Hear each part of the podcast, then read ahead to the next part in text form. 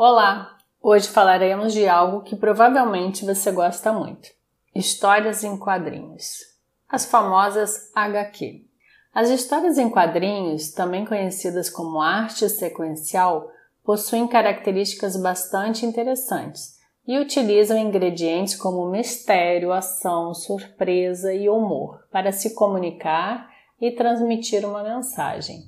Essas histórias são contadas em quadros por meio de uma sequência de desenhos e diálogos.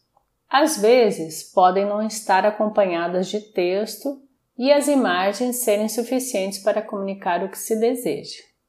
Inicialmente, essas histórias tinham um conteúdo cômico e por isso ganharam o nome em inglês comics. Elas combinavam piadas, situações engraçadas e textos curtos envolvendo crianças e suas fantasias. E rapidamente os quadrinhos ganharam espaço e conquistaram inclusive o público adulto, que tinha preconceito e julgavam ser esta uma leitura inútil e pouco instrutiva. Muitas vezes nem conseguimos imaginar, mas é importante lembrar que muitos profissionais trabalham juntos para fazer uma história em quadrinhos. É comum a divisão de tarefas entre o desenhista e o roteirista, o letrista, o colorista e outros tantos colaboradores. Para entendermos melhor, o roteiro de quadrinhos é o texto feito para planejar a sequência das cenas de uma HQ. Ele descreve página a página o que acontece e o que é dito, assim como outros detalhes importantes. Depois disso, os criadores das histórias fazem os desenhos das ideias definidas no roteiro. Estes desenhos, que são rascunhos, em inglês são chamados de layout, para só depois fazer a arte final, que é o desenho acabado, que então será publicado. As imagens estarão interagindo com o texto o tempo todo, mesmo que em alguns momentos um possa ser mais valorizado que o outro. Por esse motivo, fazer a leitura da imagem é muito importante, pois, mesmo sem palavras, ela pode sugerir a ideia de um susto, de movimento, alegria, tristeza, frio, calor, fome, etc. Por outro lado, a própria forma de escrita das letras também pode comunicar uma reação ou uma emoção em determinadas situações.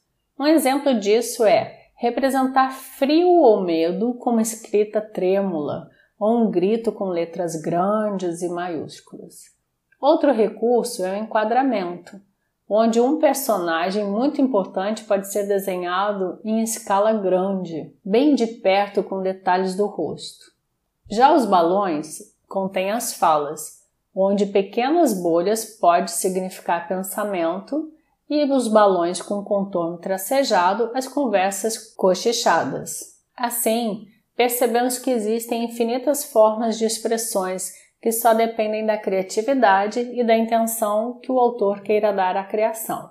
Mas é importante lembrar que com esses recursos o autor passa uma mensagem ao leitor.